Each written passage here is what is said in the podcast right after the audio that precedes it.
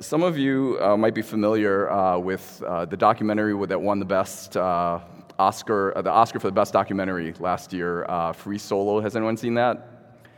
Okay, got a few of you. So you know that that's Alex Honnold. This was an earlier climb that he had. He, he was someone who was well known for um, what's called free soloing, um, which is different. Um, oh, sorry you know, Sika, I, I push, I pull this out. It doesn't make a difference, right? You can still hear me? okay. All right, I'm just going to leave it out there. Um, so, uh, something called uh, free soloing, which is different from free climbing. Um, so, I don't know anything really about mountain climbing except what I watch here. But uh, typically, if you climb mountains, that uh, most people will use ropes uh, to pull yourselves up. And there's something for people who are more extreme called free climbing, where you don't use the ropes to pull yourself up. You actually climb up through like typical rock climbing holds, and the ropes are only there if you fall. And then uh, one crazy percent of people do this called free soloing, where you don't even have ropes and you're just climbing up 3,000 feet into the air.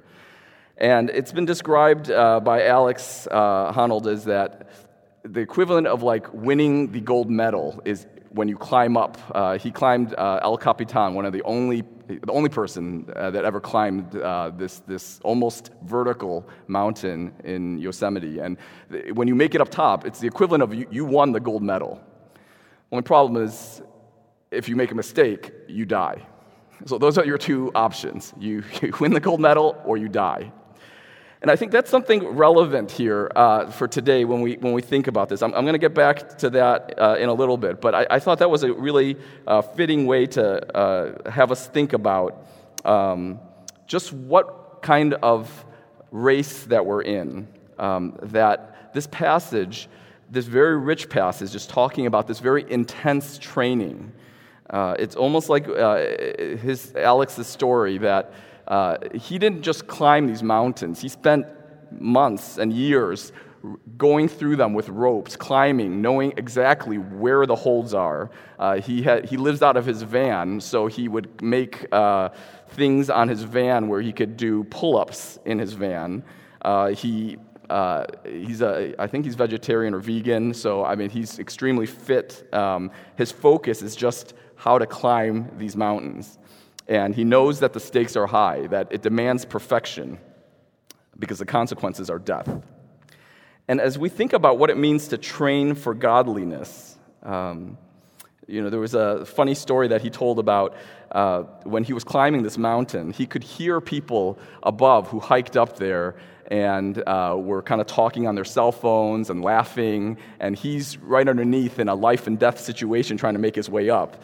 And when he finally got up there, uh, the first thing, as you heard, he did was he, take, he took off his shoes. His, his, feet hurt from really being the only thing that is keeping him alive by one toe hold or one uh, grip on uh, a rock. And as he, as he went up over the, the, the, cliff and got up there, and he took off his shoes, so people that were up there who didn't pay attention and didn't know uh, how he got up there were just noticing that he started to walk down barefoot. And they started to tell him, Man, you're, you're really hardcore walking down barefoot. And they had no clue, you know, they just thought he was a lost hiker or something that, that you know, came up over the cliff. And so it, it's interesting that, uh, you know, while people might not know what we all are going through, there's something about the contrast between those who are going through training, that they may be suffering even, but they're actually gaining something. That they're, they're, they're uh, in contrast to people who I think we all know, you, you don't generally uh, accomplish things by uh, just you know lying down on your sofa and you know eating chips, um, other than gaining weight. Um, but there's something that's to be said about this intense training. So all this to kind of set us up for this. Um, I, I, have. Want to cover this text really thoroughly. Um, it's something that I would advise even memorizing. This is a great passage, uh, one of the most well known passages about the gospel. And it's something that um, I will just um, ask our people to, um, our uh, SIBO or others, if, if, you can just keep the passage uh, up there when I go through each point. Um, uh, my points are just going to go through uh, each of the four verses. Um, and the, the title that I have uh, for this uh, message is called The Gospel from Grace to Godliness to Glory. The Gospel from Grace to Godliness to Glory. And the three points are uh, really just the first point um, is dealing with what happened in our past. And it's grace saved us. Grace saved us. That's from verse 11. Uh, the second point is just grace trains us. Grace trains us. That's from verse 12.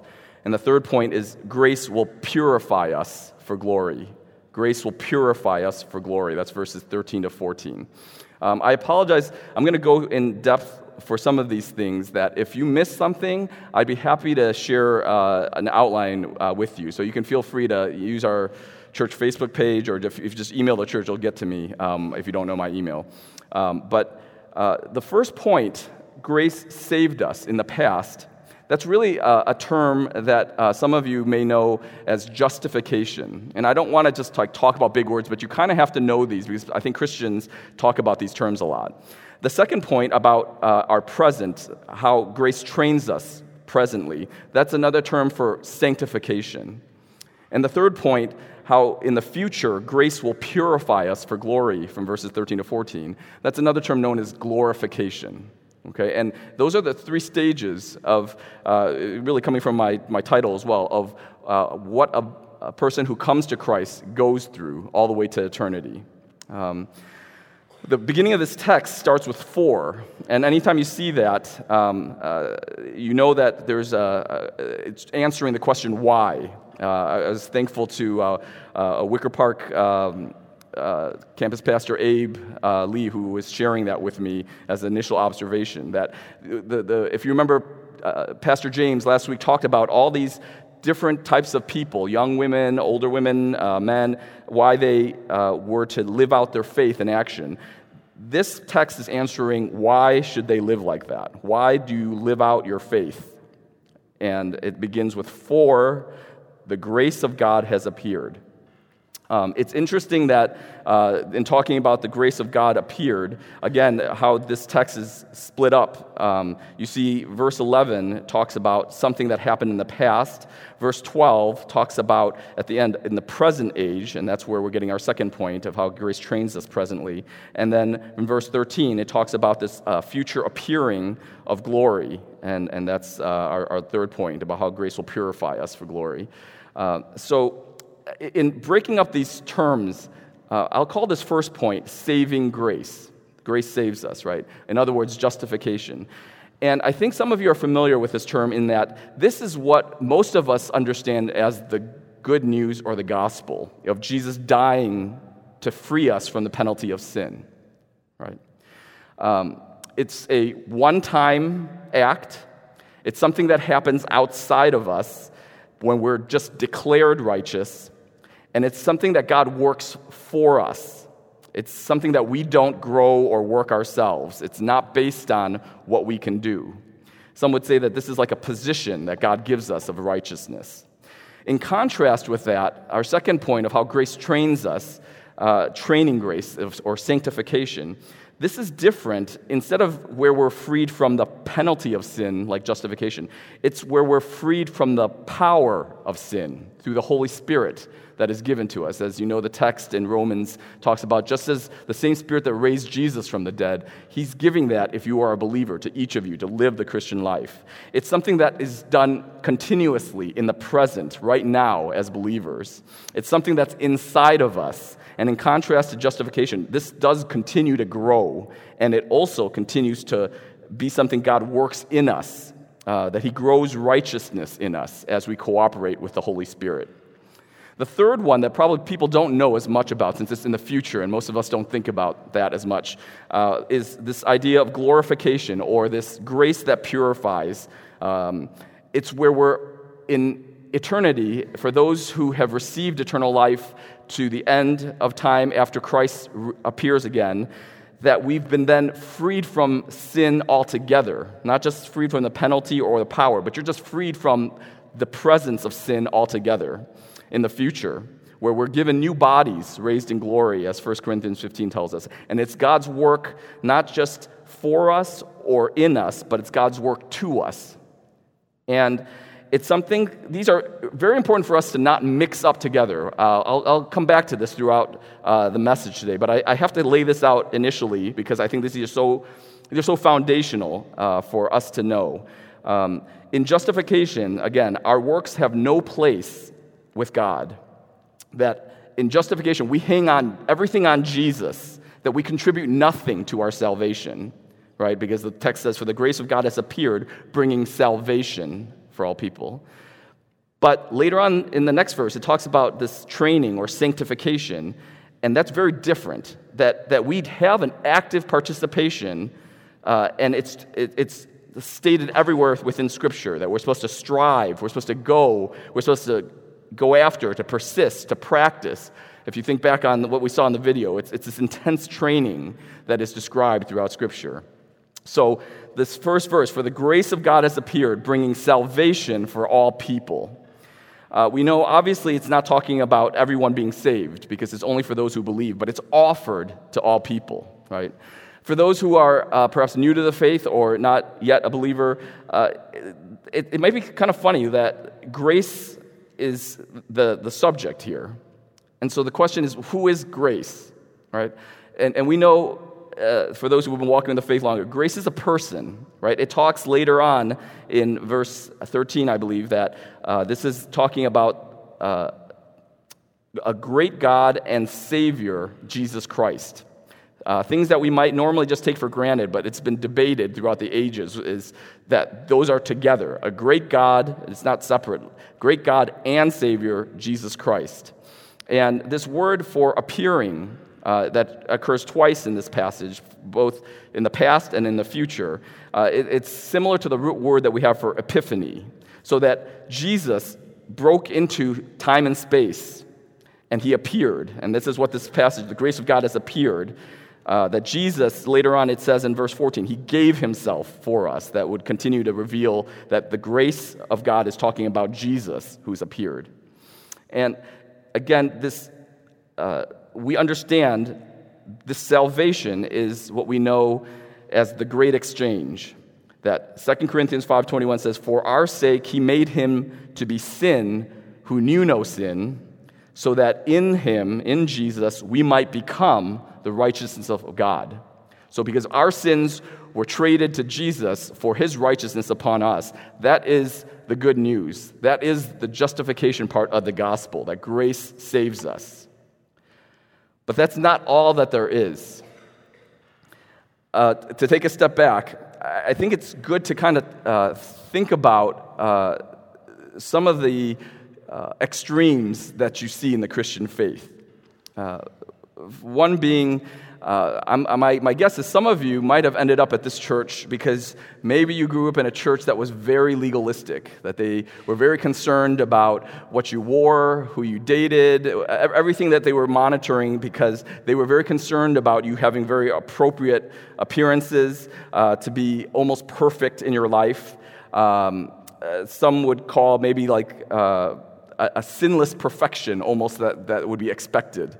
Um, that's one extreme. Uh, the other extreme would be, I, I, think, maybe where our church tends to lean more, is this uh, term that's called antinomianism or lawlessness or licentiousness. Uh, this idea of uh, it's just all grace anyway, so it really doesn't matter how you live, right? So I, I guess maybe an easier way of distinguishing maybe the legalistic side is the all truth people and the lawlessness side is the all grace people, right? And I think it's interesting uh, in, in, just thinking about this dynamic because some of you, uh, if you're following uh, the news in uh, Christian circles, there's some well known Christians who have renounced their faith recently. One being a guy by the name of Joshua Harris, who wrote this infamous, infamous book called I Kissed Dating Goodbye. Um, and in that, in the past few years, he was spending a lot of time apologizing for uh, ruining a lot of people's dating lives who are Christians in church. And, um, but then he went to another shift to where he, he separated from his wife and looks like is in the process of filing for a divorce, and then just most recently uh, said that he was no longer a Christian. Uh, a guy uh, that I know by the name of David French wrote this article about uh, this, saying that this was called the sexual prosperity gospel, that it was this if then transactional relationship with God, describing what Joshua Harris wrote in these books, uh, that manufactured a sense of promises from Scripture and then creates this form of Christian entitlement or expectation. Uh, the, the idea that if you didn't have sex before marriage, then God somehow owed you a good life or a good marriage, right? And, and it, in effect, reversed the gospel message. It was teaching Christian kids that they risk being defined by their sins and not by Christ. Actually, the, the gospel message rests first, as we know, on the bad news and then on this incredibly good news. The bad news is simple none of us are pure. You were never pure to begin with, and you can never be pure on your own. Our efforts are called filthy rags in Scripture. But the incredibly good news is that from the moment that you confess your faith in Jesus, you're not defined by your sin anymore or your impurity. You're not even defined by your own morality, but you're defined by Christ. And moreover, you find that for those who love God, you know the verse in Romans 8 that all things work together for good who are called according to his purpose.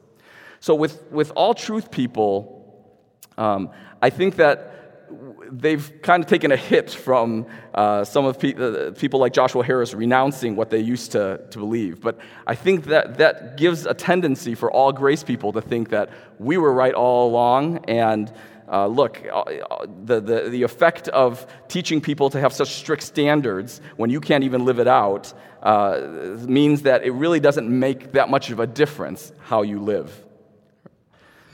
All truth people in contrast to that, might go to scriptures to take things to an extreme about how we should be perfect and never sin. Otherwise, you will ruin uh, your relationship with God.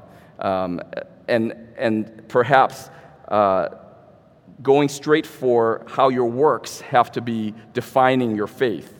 Uh, a passage just to look at that I think is valid, but it's interesting if you just read this uh, or listen to this. In 1 Thessalonians 4, verse 3, it states this For this is the will of God, your sanctification, that you abstain from sexual immorality, that each one of you know how to control his own body in holiness and honor not in the passion of lust like the Gentiles who do not know God, that no one transgress and wrong his brother in this matter, because the Lord is an avenger in all these things, as we told you beforehand and solemnly warned you. For God has not called us for impurity, but in holiness. Therefore, whoever disregards this disregards not man, but God, who gives his Holy Spirit to you. So, this is a tough passage that is uh, uh, God breathed scripture that probably many of us don't hear very often or don't like to think about because we probably know people, uh, maybe your parents, maybe people in your lives that would uh, really just hone in on this passage and, and hit you over the head with it of if you've made a mistake in not abstaining from sexual immorality, then, then you've, you've, that's your identity. You're doomed. You should be in shame, right? So these are the extremes. Dallas Willard has this quote that uh, has been mentioned grace is not opposed to effort, it is opposed to earning. Okay? Grace is not opposed to effort, it is opposed to earning. See, all grace people, uh, they, they have you, to know that there's still a continual effort that's required if you truly are a believer to become more like God. And if, like this passage told us, if you have the Holy Spirit in you to know that.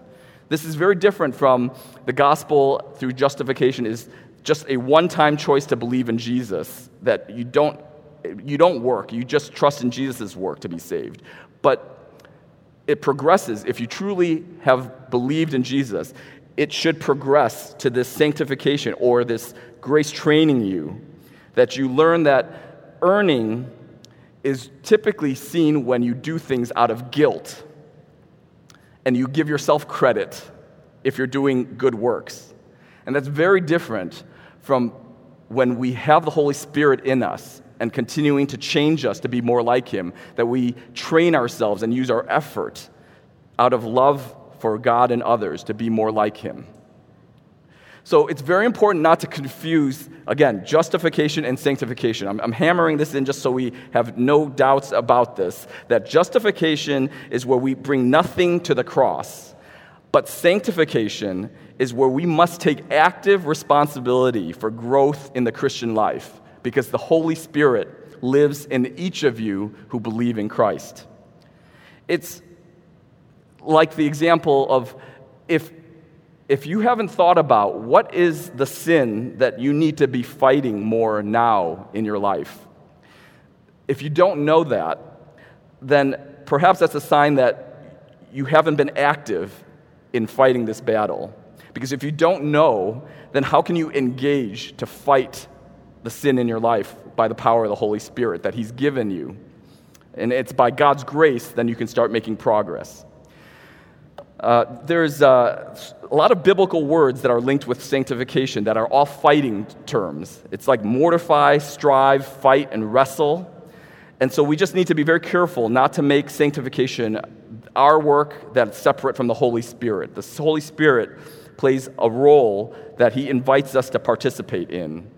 And again, in justification, we don't do any work. But in sanctification, not only do we work um, in, in terms of working out our salvation, but we cooperate with the Holy Spirit.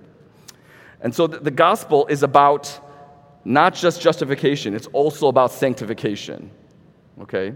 And um, there are people uh, that, when I was doing research for this, that honestly believe the gospel message is only about Jesus dying on the cross for you, that it's only about justification and paying the penalty for your sins. I, I think we have to really call that out as wrong, that, that's incorrect. That if you look back at Scripture, you know, why else was there the resurrection? Why else did Jesus have to rise again? If the good news is only about him dying on the cross for our sins, why did he have to rise again? What's the significance? Scripture in 1 Corinthians 15 tells us that's why, and if Christ has not been raised, your faith is useless or futile, and you are still in your sins. I think if you don't recognize the power of the Holy Spirit being raised from the dead, that, that same power being given to you, you are still in your sins. That justification may be the foundation of the good news of the gospel, but sanctification is actually the goal of where we're headed with the gospel. And you can't separate those two. It's not just one or the other. I was talking to Pastor Brian about this, and he was talking about in the history of the church, they've, uh, maybe Church of the Beloved has been accused of being more uh, grace based, only preaching the gospel. But it's not the gospel or works. It flows from the gospel into being trained for uh, godliness. It's, it's not one or the other, it flows from one to the other. Um, it, it's when uh, the desire to be like Christ has replaced our desire to sin. That we, when we become believers, it doesn't just stay in our head knowledge, but we have this love that we get to obey our Lord, that we have this freedom to not be enslaved to sin anymore, and that we have uh, this command to obey the, our Lord if we truly believe in Him. Uh, Pastor Colin Smith talks about Jesus came to bring forgiveness for our past sins and also power to face our future temptations. We need both. So, the first point grace saves us in the past. In the present, grace trains us, or is training us, from verse 12. Training us for what? To, it's both the negative and the positive. It's to renounce ungodliness and worldly passions in the negative, and the positive, to live self controlled, upright, and godly lives in the present age. As uh, Deacon Alex Haskins said in our men's retreat when we preached on Titus, grace saves, but also trains.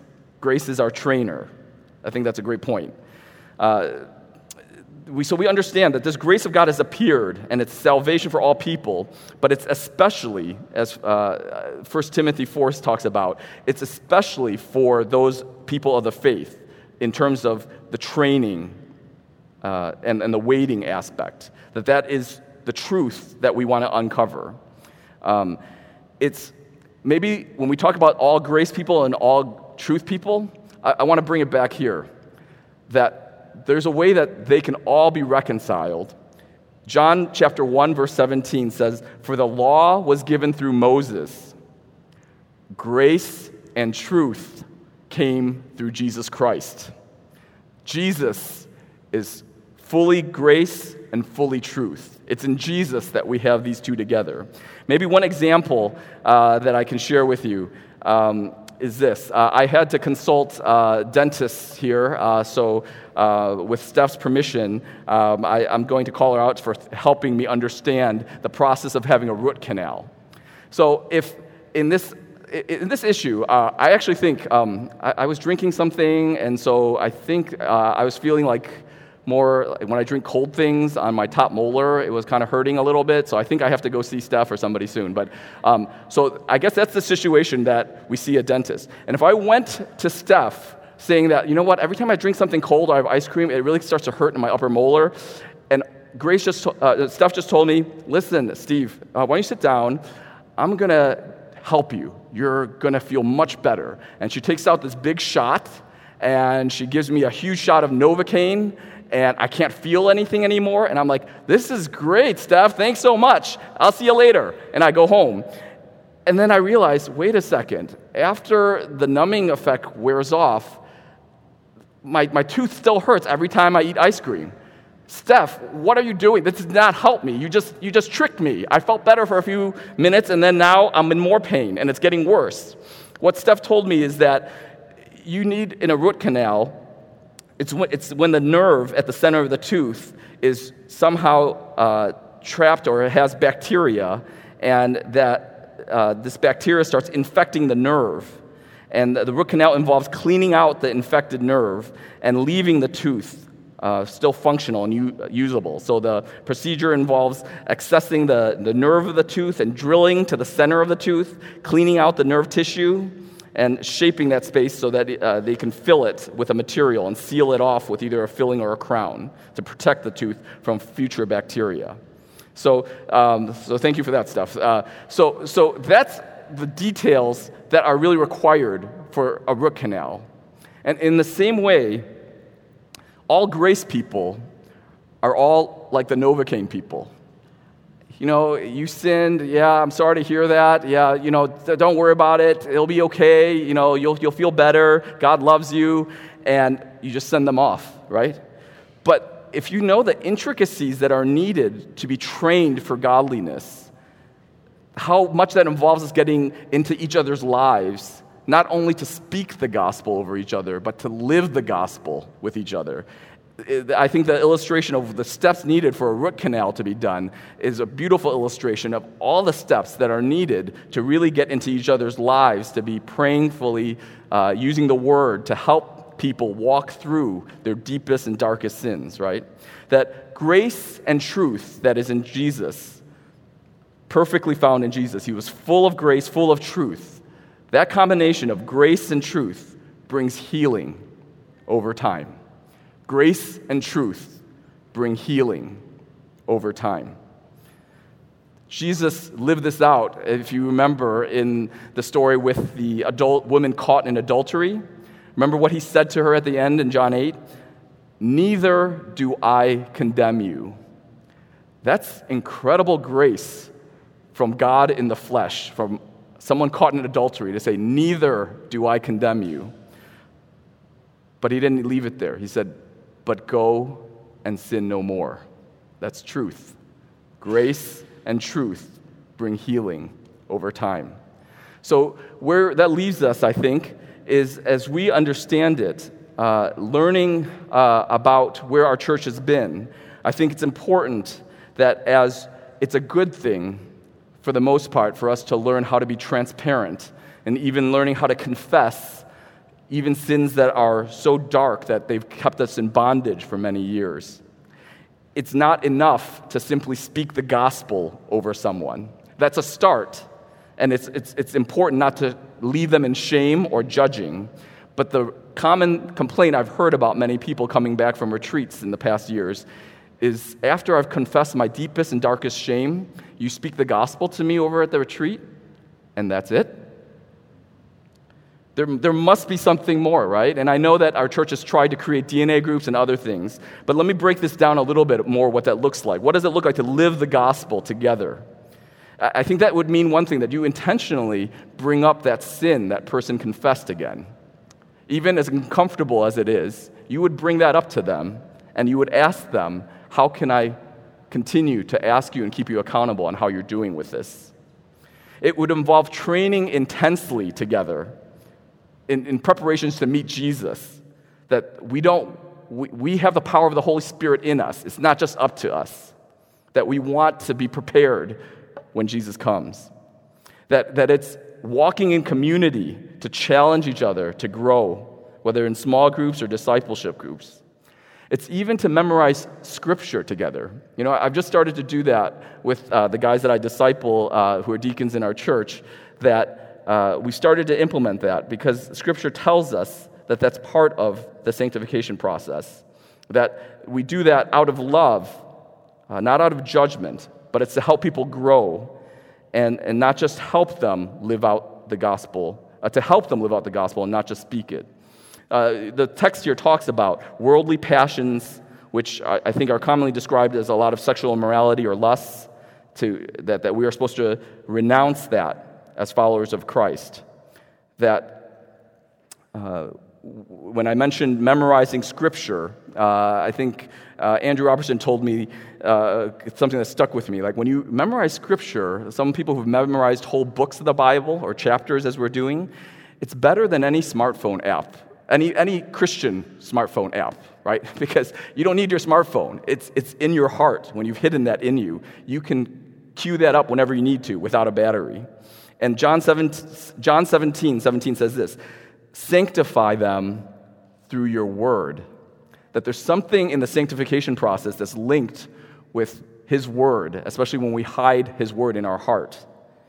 Um, that it's how we disciple and grow together in contrast to simply checking in on people or monitoring them. It, it's one, one other tip is that if you want to grow and challenge yourself to grow spiritually, start mentoring or discipling a younger person or believer. There's no other way I've found that will make you much more careful how you live the Christian life and to make sure that you're practicing what you preach. Right? And the goal, again, being to look less and less like our sin and more and more like Jesus. Uh, one clarification when Jesus says, go and sin no more, he's not talking about sinless perfection. Um, uh, Pastor Colin Smith uh, uses this term that in the Christian life, it's about winning some battles, not, not all battles, in your war against the flesh or sin. That you fight all of them, but because this is a process, you shouldn't be discouraged when you can't win them all right? The, the battle against sin is this warfare, this battle in which you develop a position. Every time you say yes to a sin in your life, you increase the power of that sin in your life. But every time you say no to a sin in your life, you weaken the power of that sin in your life. The other day, I, I think I was uh, home by myself, and I think I'm always uncomfortable with that, just knowing uh, my, my past history um, when uh, I was exposed to pornography at a young age, and so I, I, I, just can't trust myself to have internet access to myself. Um, I, I, can't even have a Netflix subscription by myself. And I was feeling so uncomfortable, I, I just had to get out of the house. And you know, the, the best thing about moving from the suburbs into the city is that there is so much to do when you walk outside of your house here in the city.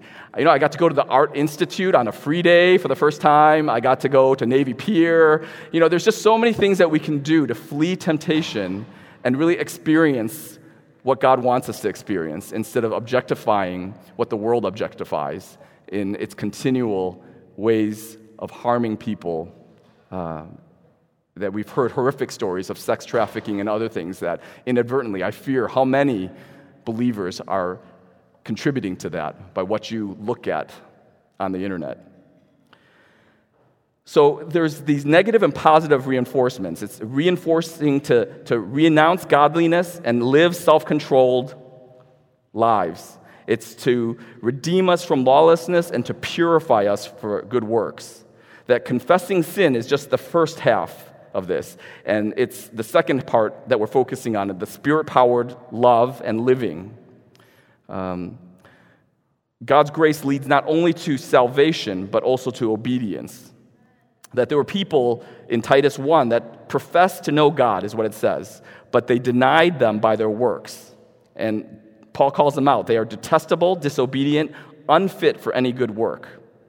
So it's, again, not enough to say that we know God, but we have to live it. Uh, people know this quote from Dietrich Bonhoeffer Cheap grace is the teaching of forgiveness without requiring repentance. Grace is totally and completely free to you, but someone paid for it Jesus. Grace is free, but it's not cheap. God's grace cost Jesus his life, and he calls us to train ourselves to become like him in godliness. So we know that uh, grace saves and also trains us. Um, Colin Smith talks about this training for godliness, that as believers, we should make this the vision of our lives, that this is foundational to, to watch our lives, especially in light of what we see among churches and church leaders all around us in Chicagoland. It's so important for us to go after godliness, that this is the ultimate goal in our lives, just like the mountain climber that we saw, that his goal was not going to be deterred to get to the top. That was what he's training for. And to become more like God is what we do as intensely. Um, third point is this that grace will purify us for glory and this is talking about the future or our future sanctification. Uh, verse 13 says, Waiting for our blessed hope, the appearing of the glory of our great God and Savior Jesus Christ, who gave himself for us to redeem us from all lawlessness. So, this idea of waiting on our blessed hope.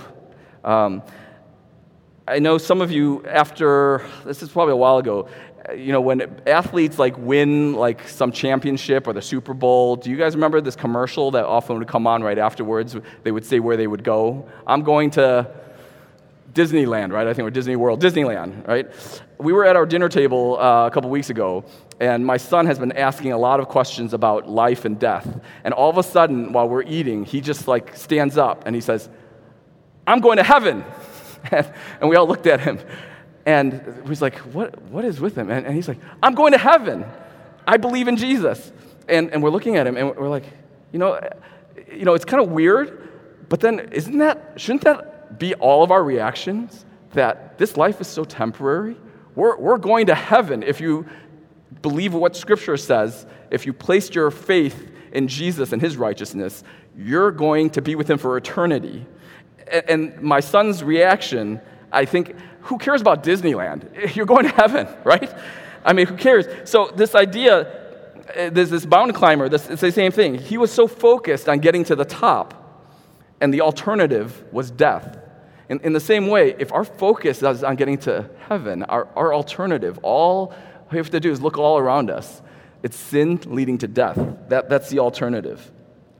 Uh, I, I, had a mentor who two years ago uh, passed away as he was walking uh, to handle one of our court cases uh, right on Madison uh, of a heart attack. And um, you know, one of the ways that God called uh, us out of our more comfortable life in the suburbs was just to see how short life can be, especially for a mentor of mine who, uh, when I started my practice, uh, was my go to person for all my advice. And it was almost like God was telling me when his life was cut short so quickly um, that he was calling me out and, and to begin to learn what it was like to, to lose our lives for the sake of the gospel. So, so Jesus redeems here, but he also purifies. You know, the text uh, tells us he, to purify for himself a people for his own possession who are zealous for good works. Um, a question some might ask is that if we're going to be glorified in heaven, and he's going to give us new bodies, and why do we have to be sanctified now? Why, why spend all this time training if, if we're just going to be given new bodies anyway? Um, I don't know if anyone has thought that, but I, I, I was frantically trying to to, to look this up because I was so concerned about how I would answer this if someone asked me. Uh, I, I think the two answers I could come up with is number one, you know, Scripture talks about you're rewarded in heaven. Um, and there's enough there that Jesus says and other scriptures say about there's some correlation between your actions as a believer and the responsibilities or, or rewards that you'll be given in heaven. It's, it's not that your works will earn you a place, okay? So again, let's not go to the justification part. But somehow, your training for godliness has an impact on what you will be doing on the other side of eternity. The second reason is this Hebrews 12 14 says, Strive for peace with everyone and for the holiness or sanctification without which no one will see the Lord. That passage, verse is telling us that without holiness or sanctification, no one will see the Lord. So that's your other answer. If, if, you're not sanctified, you may not be a believer. That, that, that is the natural process from justification to sanctification, to grow in your holiness. And when we understand that it's not up to us, it's simply about us obeying the power of the Holy Spirit, it becomes not so scary to think about a word like holiness. That's just what happens in the Christian life if you really obey and follow Him. Paul says in 1 Corinthians, I worked harder than any of them, though it was not I, but the grace of God which is with me. Again, the grace of God which is with me. So we see that this grace of God, it's first coming, appearing in this passage with grace of, uh, and how Jesus is described, and then the second appearing is talking about glory. Jesus and, and glory, this waiting for this hope of future glory that's an expectation and also an obligation for us to obey. Uh, it's this expectation of Christ's future return which encourages us to persevere right now. Maybe one thing for our church during this season to think about is this gospel that is both grace and truth. That it's a gospel that has also an element of accountability, of sanctification, of discipleship. Um, it's about living in love. Because if we think about what godliness means, there is no greater essence of godliness than this love between the Father, the Son, and the Holy Spirit that we're invited into if we're going to follow Him. To grow in this love uh, this is what the gospel looks like. It's not simply just confessing your sin or speaking the gospel. Um, it's this vision to love one another with this type of godly love and, and to shepherd people towards mission. Yet it's not just to bring people to the Lord in order to just be saved, in order to serve, but it's in order that we would bring people not just to save or convert them in order to serve, for them to serve a church, but for them to be saved in order to grow to become more like Christ. That we're not afraid as fellow believers not to, to, of suffering or rejoicing, learning how to rejoice in even our suffering, because that helps us become more like Him. That this perhaps is a time in our church to begin to have this vision to rebuild because as we love one another with this love of God that He invites us to, in how He loved us, how Jesus loved us, then we will know what we're inviting people into as far as what our church community looks like. Uh, I think we're going to have a, a, time of corporate prayer tonight at 6:45. That I would invite all of you who are concerned about our church to join us uh, to continue to pray as grace leads us, and we continue to look together uh, to the Lord to guide us during this time in our church season. Uh, last verse is this, verse 14: Who gave Himself up for us? Who gave Himself up for us to redeem us from all lawlessness and to purify for himself a people for his own possession. That should sound familiar if you're a student of Scripture, especially of the Old Testament. To purify for himself a people for his own possession. The, the debt that the cross paid from Jesus also reconciles us to this relationship with God. It's what's called this new covenant that we see in the Old Testament. Uh, that Jesus' grace is about salvation, but it's also about training, as we see. This forgiveness, Jesus' grace is about forgiveness of sin, but it's also about training for godliness and purity. Jesus' grace is where he doesn't remember your sin if you are in Christ Jesus, but it's also where he writes the law on your heart, that he is full of grace and truth. That comes from Jeremiah 31. It says, Behold, the days are coming, declares the Lord, while I make a new covenant, not like the covenant that I made with their fathers, uh, that, uh, but this is my covenant that, uh, that they broke, though I was their husband, declares the Lord. For this is the covenant that I will make with the house of Israel, declares the Lord. I will put my law within them, and I will write it on their hearts. And I will be their God, and they shall be my people. Uh, Ezekiel 36 talks about also, and I will give you a new heart, and a new spirit I will put within you.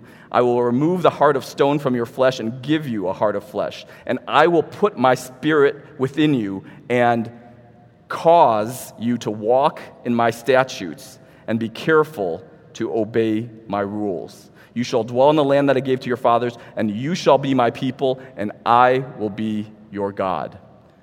So I think that was important to see that it's the Spirit. This is the new covenant that we're into, that He's putting that Spirit in us to cause us to walk in His ways. Um, verse 14 also starts that who gave Himself for us. That should sound familiar also, right? Uh, for those who studied uh, passages on marriage in Scripture, Ephesians 5, there's that direct parallel that Christ loved the church and gave himself up for her, that he might sanctify her, having cleansed her by the washing of water with the word. Um, and we know that ultimately this is talking about Christ and the church.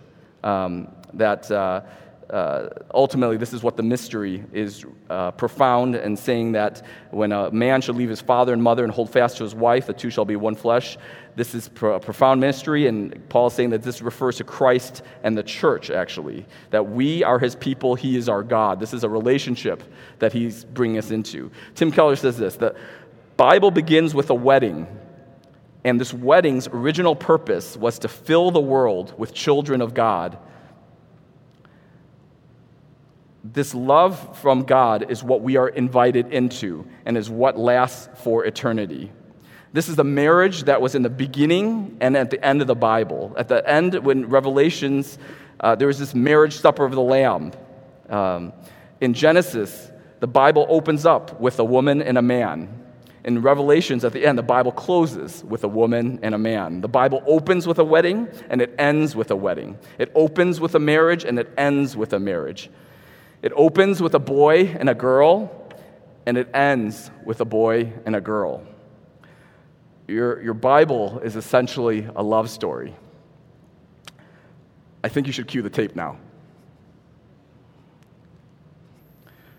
So, some of you told me already I've ruined the movie for you by showing the ending, and I thought I exhausted all the scenes that I possibly could. But and I had this dream of seeing that I, God told me I should use this clip about this relationship um, to symbolize his relationship with us. And since I got so much flack for playing an old Indiana Jones movie that people didn't like, I went back to the only movie I've seen since I've had kids, which is this one. So this is why you're watching that.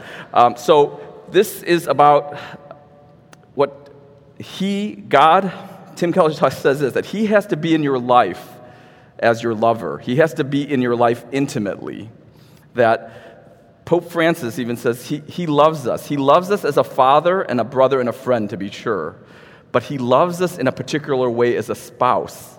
In fact, as I often say in my books and lectures, we can summarize the entire Bible with these five words God wants to marry us. When we proclaim Christ's saving love to others, we are proclaiming the love of the eternal bridegroom for his bride and we are inviting them into the eternal communion with the divine. And it's, uh, you're, you're, this, this is kind of an incredible thing to think about that you are actually invited, for those of follow Christ, you are invited to be the bride at the marriage supper of the Lamb. Uh, we think about, we've experienced such grace here if you are a Christ follower. But can you imagine that there's greater grace to come? There, there's this idea that we are betrothed to, to Christ, um, and that that's a term that talks about a more serious engagement than just a, a, a typical engagement because it's that you're committed. You, you actually had to go through a divorce process if you wanted to end it. You're, you're committed. All you're doing is waiting for two things one, for you, the, the groom to go build your house that you're going to live in forever. And secondly, for you as the bride to get ready with the right attire, your dress, everything else, right? Can you imagine that? Uh, Keith Green, uh, Pastor Abe, told me this quote that I, I liked in, in one of his song lyrics. It goes, If this world took six days and that home took 2,000 years and counting for Christ to go prepare for us, this here on earth is like living in a garbage can compared to what's going on up there.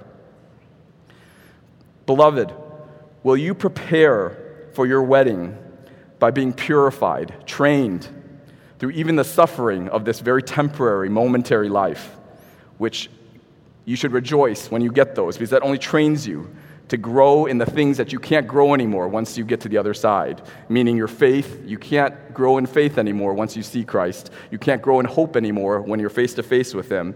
You can't grow in evangelism anymore. There's no one else to tell. The only thing you can continue to grow is love, and that's why it's the most important thing we should be focusing on that will continue for eternity, right?